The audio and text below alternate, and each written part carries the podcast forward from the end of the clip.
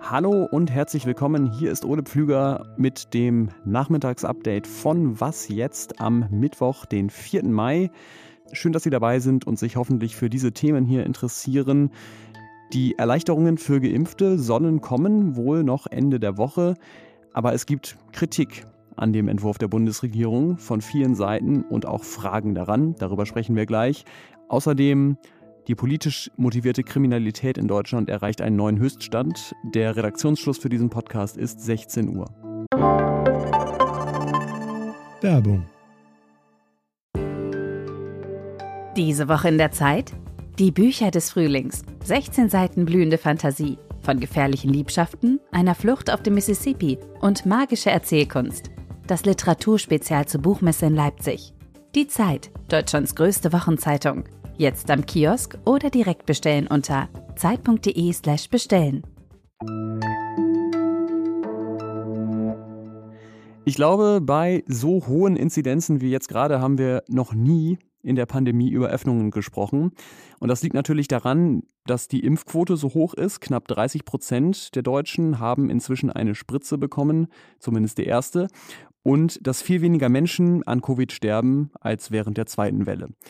Also sollen jetzt sehr bald schon Erleichterungen für Geimpfte kommen. Das hat das Bundeskabinett heute beschlossen.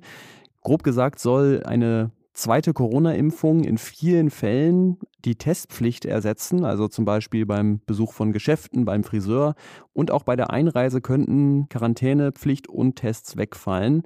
Außerdem sieht der Entwurf vor, dass Kontakt- und Ausgangsbeschränkungen für Geimpfte nicht mehr gelten sollen. Und äh, die Bundesjustizministerin Christine Lamprecht von der SPD, die begründet das so. Und in einem Rechtsstaat muss klar sein, dass solche Einschränkungen nur mit gutem Grund möglich sind, um Leben oder Gesundheit von anderen zu schützen. Und sobald dieser Grund wegfällt, muss genauso klar sein, dass dann auch diese Einschränkung nicht mehr erfolgen darf. Trotzdem sind diese Regeln weniger als zum Teil in der Debatte gefordert wurde. In der Gastronomie zum Beispiel werden Geimpfte und Genesene weiterhin genauso behandelt wie alle anderen auch. Und darüber hat sich unser Politikredakteur Tillmann Steffen gewundert und Expertinnen und Experten dazu befragt. Hallo Tillmann. Hallo Ole. Was ja zum Beispiel auch bestehen bleibt, ist die Maskenpflicht. Wie lassen sich denn diese, ich sag mal, Ausnahmen von der Ausnahme von der Ausnahme erklären? Ja, so richtig äh, geben die Regierenden da keine Antwort drauf. Man drückt sich so ein bisschen drum. Es wird darauf verwiesen, dass ja ein Öffnungsplan besteht, ähm, der vorsieht, dass eben, wenn die Inzidenzen unter 100 fallen, dass man dann quasi die Außengastronomie wieder öffnen kann. Das ist dieser von Anfang März beschlossene Plan, der dann obsolet wurde, weil ja eben die Inzidenten nur noch aufwärts stiegen. Jetzt, wenn man nach vorne blickt und fragt sich, äh, könnte man jetzt für Geimpfte auch äh, tatsächlich Biergärten oder Kinos öffnen, da stellt sich so ein bisschen äh, die Frage der Kontrollierbarkeit. Also Fachleute, mit denen ich gesprochen habe, haben gesagt, die Angst vor Fälschungen ist ja relativ stark. Aus dem Grunde rät man davon ab, weitergehende Öffnungen zu machen.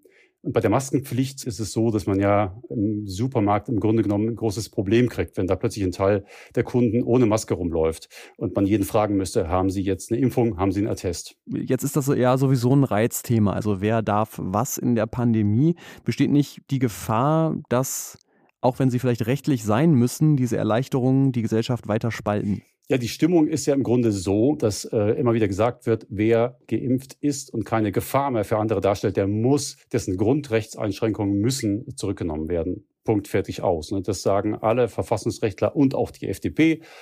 Nur in der Umsetzung hakt es eben. Und insofern wird es eine Übergangsphase geben, sagen jetzt auch die Juristen, die sich verfassungsrechtlich damit befassen. Es wird eine Übergangsphase geben, in der wir noch erdulden müssen, quasi, dass einige, äh, obwohl sie schon könnten, noch nicht dürfen, mal grob gesagt. Man will vermeiden, dass eine Situation entsteht, dass quasi schon Geimpfte im Biergarten sitzen und die Jüngeren, äh, die noch warten müssen, da über den Zaun zugucken. Das würde sagen Verfassungsrechtler, einfach auch toxisch auf die Gesellschaft wirken und auch Soziologen, die wir befragt haben, erklären das so, dass das einfach die Stimmung total drücken würde und die Akzeptanz für die noch notwendigen Maßnahmen in der Bevölkerung total drücken. Danke, Tillmann. Gerne. Ähm, das war es jetzt aber auch noch nicht mit der Kritik an der Vorlage. Die kommt zum Beispiel von der Gewerkschaft der Polizei die fordert fälschungssichere Dokumente, um tatsächlich kontrollieren zu können, ob jemand geimpft wurde. Und der Bundesverband der Amtsärztinnen und Amtsärzte, der hat noch konkretere Kritik. Der sagt nämlich, es ist fahrlässig, Genesene und Geimpfte ohne Test wieder einreisen zu lassen ins Land. Denn auch wer geimpft ist, kann ja in manchen Fällen das Virus in sich tragen. Zum Beispiel wurden jetzt in Israel Fälle bekannt, in denen Geimpfte infiziert waren mit der indischen Variante. Und die Gefahr, die der Verband sieht, ist natürlich, dass weniger Tests dann dazu führen, dass wir den Überblick über die Infektionslage verlieren. Es gibt äh, klare Verrohungstendenzen in unserem Lande. Das ist der Bundesinnenminister Horst Seehofer und der hat heute seinen alljährlichen Bericht zur politisch motivierten Kriminalität in Deutschland vorgestellt. Immer häufiger halten Extremistinnen und Extremisten Gewalt für ein legitimes Mittel, um Politik zu machen. Das Bundeskriminalamt hat im vergangenen Jahr 8,5 Prozent mehr politisch motivierte Straftaten erfasst als im Vorjahr. Es waren so viele wie noch nie. Insgesamt circa 40.000 und davon waren 23.000 rechtsmotiviert und mehr als 10.000 im Bereich der Hasskriminalität zuzuordnen. Und so hat Seehofer dann auch betont, dass der Rechtsextremismus die größte Bedrohung für die Sicherheit in unserem Lande ist denn aus diesem Spektrum werden die meisten rassistischen Straftaten begangen. Die religiös motivierten Taten sind zurückgegangen, ähm, aber auch bei linken Straftaten hat es einen Anstieg gegeben, wobei man da immer im Hinterkopf haben muss, dass verschiedene politische Lager auch tendenziell unterschiedliche Taten verüben. Also Linke zum Beispiel eher Sachbeschädigung und Rechte eher Körperverletzungen oder sogar Tötungsdelikte. Für die Sicherheitsbehörden ist problematisch, dass sich neue Koalitionen zwischen einfachen, normalen Demonstranten und Anhängern von Verschwörungsideologien, Impfgegnern, Esoterikern, Reichsbürgern, Selbstverwaltern und sonstigen Extremisten bilden.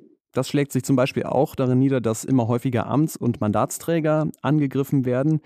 2200 Angriffe auf Repräsentanten des Staates waren es letztes Jahr und vielleicht so die Hoffnung, werden wir ja einen Teil davon zumindest nach der Pandemie wieder los. Markus Söder bleibt Bayerns Ministerpräsident, wird erstmal nicht Kanzler. Und ich frage mich schon ein bisschen, was ihm wohl schwerer gefallen ist. Armin Laschet den Vortritt zu lassen oder gestern das Oktoberfest 2021 abzusagen. Heute hatte er mal eine gute Nachricht. Ab Pfingsten soll Tourismus in Bayern wieder möglich sein. Da steht Bayern aber nicht alleine da. Auch Niedersachsen und Thüringen gehören zu den Ländern, die Öffnungen planen. Zum Beispiel für Campingplätze, für Außengastronomie oder auch für einige Kultureinrichtungen. Und auch Auslandsurlaube werden langsam wieder denkbarer. Die G20-Länder beraten nämlich heute über das Wann und Wie. Da hatten wir allerdings bis 16 Uhr noch keine Ergebnisse vorliegen. In den letzten Tagen hat ja aber zum Beispiel schon Österreich angekündigt, ab Ende Mai soll es keine pauschale Quarantäne mehr bei der Einreise geben. Was noch? In einer Netflix-Dokumentation hat Melinda Gates mal erzählt, wie ihr Mann Bill. One day he walked in his bedroom and his whiteboard had the pros and the cons of getting married. die Gründe für und gegen eine Ehe auf so ein Whiteboard geschrieben hat. Und jetzt nach 27 Jahren Ehe scheint für die beiden das Gewicht der Kontras zu überwiegen. Sie lassen sich scheiden und das klingt jetzt erstmal nach einer Klatschmeldung, die wir hier eher nicht machen würden, ist aber aus einem anderen Grund interessant, denn über ihre Gates Foundation versuchen die beiden weltweit für bessere Gesundheitsversorgung zum Beispiel oder auch für Bildung zu wirken. Unter anderem hat die Stiftung auch in BioNTech investiert. Wie geht es jetzt also damit weiter? Was noch ist ja der Platz für gute Nachrichten und ich hätte diese Meldung hier natürlich nicht reingenommen, wenn die Antwort nicht wäre, ihre Arbeit in der Stiftung wollen die beiden so fortsetzen.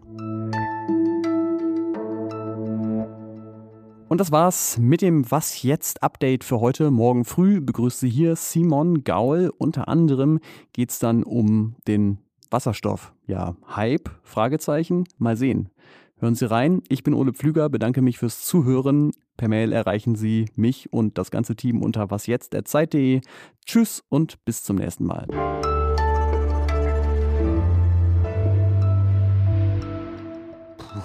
Woran merkt man eigentlich, wenn Ende Mai endlich ist? Am Wetter glaube ich jedenfalls nicht.